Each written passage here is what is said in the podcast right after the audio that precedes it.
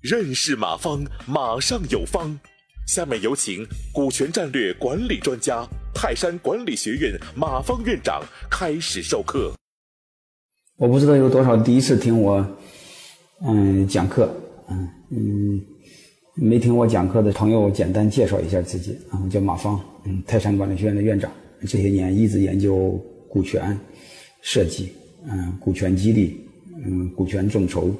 还有顶层设计等等的啊，嗯，今天和大家分享的是，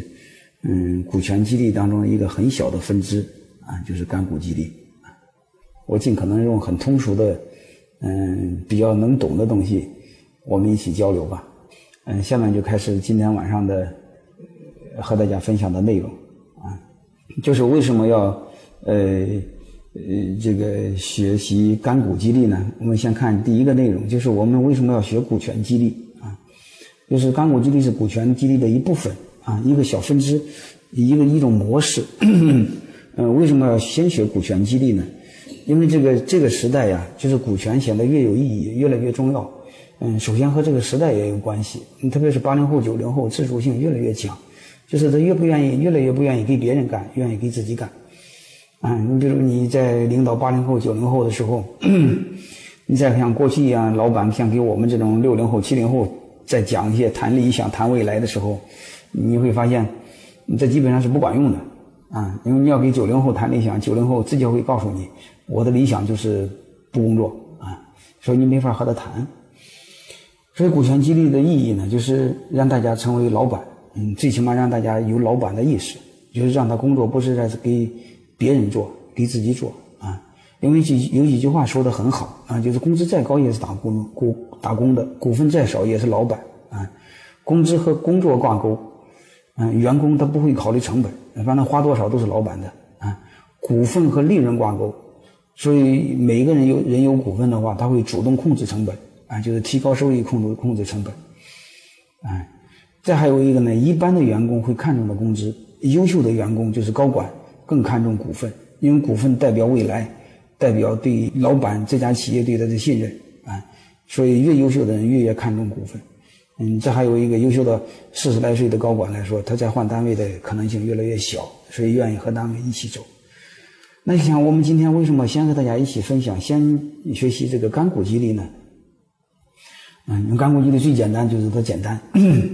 它好用，嗯，再就是不需要修改章程。啊、嗯，那风险可控啊，这是为什么要先学干股激励？因为股权激励很多老板并不是不愿意做，而是因为他需要修改章程，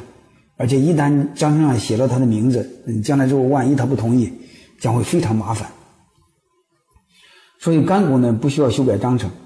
啊、嗯，所以这时候对我们来说不影响我们股权结构，所以风险可控，嗯，错的话还可以改，嗯，这是一点。还有一个好处呢就是。呃，它是对员工的基本的一种信任，让员工从打工的开始当到自己人，这是一个起点啊，让大家有一点主人的感觉，就让员工从一个给别人打工，